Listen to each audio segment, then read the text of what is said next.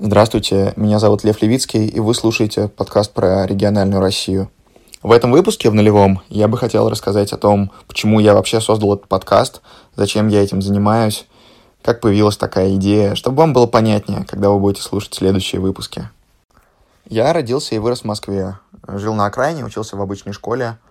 Меня окружали другие люди, которые тоже родились и выросли в Москве. Но моя семья происходит из Липецка, еще у моей семьи есть домик в деревне на юге Псковской области. И летом я часто бывал и в том, и в другом месте. Когда мы в сентябре встречались с друзьями э, в Москве, я рассказывал им об этом, о том, как я провел лето. И они были в невероятном шоке, что существует что-то за пределами их района, их города. И интереснее всего была эмоциональная реакция. Это вызывало у них такой страх и испуг, потому что они думали, что там нет цивилизации, вообще каменный век, что-то такое страшное. Потом я поступил в лицей в центре города, э, в центре Москвы, начал туда ездить. Это позволило мне гулять по центру чаще, лучше понимать Москву, связать в голове отдельные куски карты разрозненные, которые у меня были в голове. Потом я поступил в университет.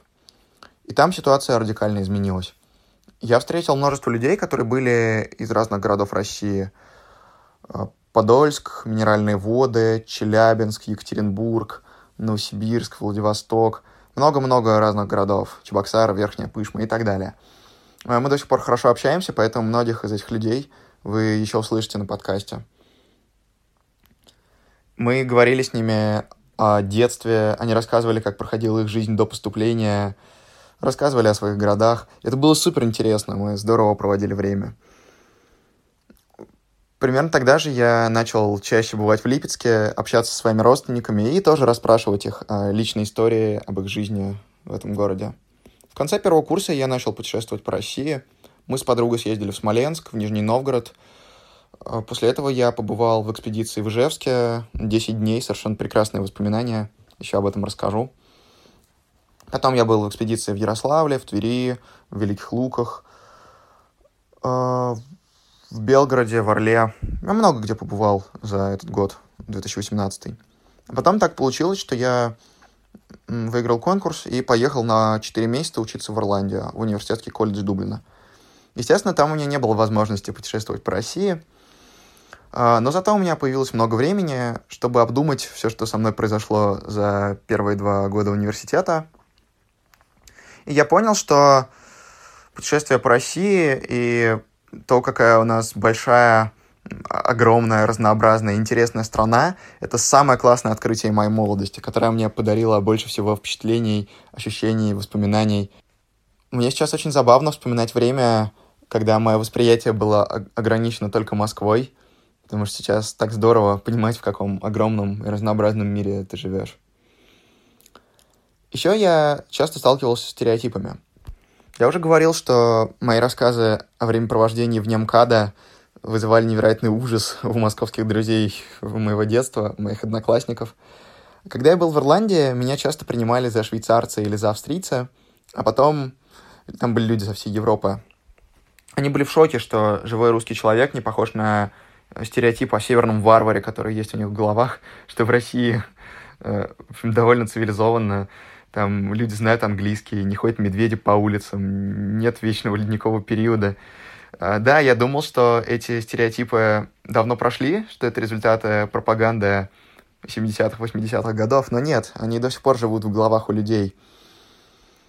И мне очень хотелось бы создать площадку для разговоров о региональной России, чтобы Россия лучше смогла узнать себя, и весь мир смог лучше узнать Россию. Потому что такие стереотипы — это не чисто московская фишка. Я общаюсь с людьми из Липецка, и я знаю, что в их регионе есть один центр притяжения, это Воронеж, город-миллионник, куда все мечтают отправиться учиться и работать. А как минимум Москва и Петербург, а как максимум э, Екатеринбург, Новосибирск, Дальний Восток представляются для них чем-то таким совершенно непонятным, загадочным. И очень интересно было бы познакомить людей с жизнью э, за гранью их реальности, их ментальной карты. У моего подкаста есть и научное обоснование, потому что сейчас развиваются такие области истории, как устная история, персональная история, микроистория. Я учусь на историческом факультете и что-то в этом понимаю. Эти области направлены на то, чтобы исследовать глобальные исторические процессы на примере э, конкретных людей или конкретной семьи. И мне кажется, у нас получится здорово исследовать социальную историю России в 90-е, 2000-е, 2010-е. Этой историей пока почти никто не занимается, а зря, потому что это супер интересно, и я вам это покажу.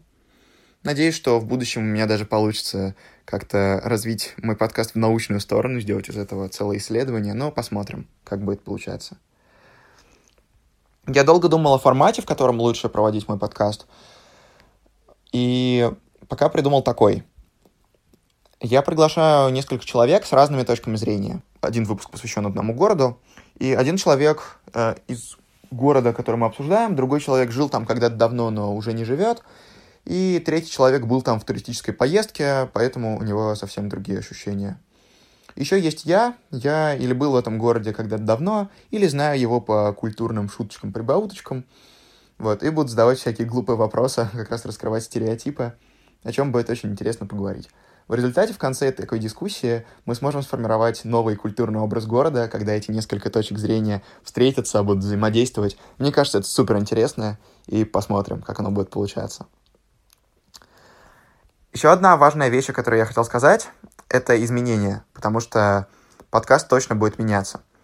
А, дело в том, что пока у меня практически нет опыта ведения подкастов, э, проведения интервью, и пока я плохо понимаю, какие вопросы нужно задавать, чтобы раскрыть сущность города, чтобы людей было интересно слушать. Поэтому, может быть, первые выпуски будут не очень живыми.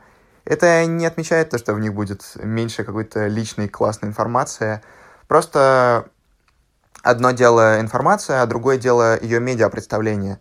Э, вы ведь совершенно по-разному воспринимаете интервью Юрия Дудя и научные статьи, хотя в них могут фигурировать одни и те же герои. Вот и я об этом говорю. Со временем я научусь делать эти интервью классно, но для этого нужен опыт, который я буду получать. Поэтому первые выпуски будут выглядеть, как будто они сделаны на коленке. Э, мы будем записываться на диктофон айфона, встречаться в пустых аудиториях университета. Мне кажется, в этом нет ничего плохого, потому что благодаря интернету сейчас в 2019 году мы можем создать такую новую культурную форму почти без серьезных каких-то профессиональных усилий. Просто сидеть рядом, разговаривать, потом бесплатно куда-то выкладывать это. И люди также с помощью интернета смогут бесплатно нас слушать. Мне кажется, это очень здорово. Поэтому я буду все равно выкладывать первые выпуски, хотя они, может, получатся не идеальными. Потому что мой подкаст — это не про статику, а про изменения, про развитие. И какие же возможны изменения без изменений в самом подкасте. У нас пока есть рабочее название, подкаст про Россию, и рабочий логотип — там э, картина Петрова Водкина «Купание красного коня» и надпись. Вот, но, возможно, в будущем это все поменяется. Так что следите. Естественно, первые выпуски послушают довольно мало людей, и в основном они будут с моими друзьями. Вы можете сказать, что это не очень репрезентативная подборка. Это правда. В основном со мной будут люди, которым ну, от 18 до 25 лет, которые учатся со мной в одном университете, скорее всего. Но это тоже будет меняться. Естественно, мы не сможем рассказать обо всем, потому что я не могу делать трехчасовые выпуски. И город — это очень сложный культурный комплекс, у каждого человека связаны с ним свои воспоминания, и все мы не можем осветить. Поэтому обязательно пишите мне свои истории, свои мысли, свои воспоминания, если у вас другие ощущения от города, которые мы обсуждаем. Я с радостью это опубликую, мы не можем обсудить все в одном выпуске, но я хочу, чтобы один выпуск стал снежным комом, на который будут потом наматываться другие культурные образы, ассоциации, и вместе мы создадим что-то супер классное. В общем, пишите мне, и если захотите рассказать свою историю, пишите. Если будут какие-то предложения, вопросы, тоже пишите. Со мной очень легко сконтачиться, я буду рад поговорить. Оставлю ссылки на свои странички в ВК, в Телеграме. Немного о платформах, на которых мы будем представлены. У нас будет группа ВКонтакте, телеграм-канал. Там я буду писать чаще всякие рабочие моменты, именно о том, как проходит запись подкаста. Еще я думаю, что у нас появится Инстаграм, потому что очень классно не только послушать истории людей, но и посмотреть на город их глазами. У нас будут фотографии участников. И, возможно, потом появится что-то еще. У нас точно будет э, платформа iTunes представлена, платформа SoundCloud, Яндекс.Музыка, Spotify, ну все, что доступно через RSS. Я буду писать о развитии подкаста в Телеграм-канале, так что присоединяйтесь.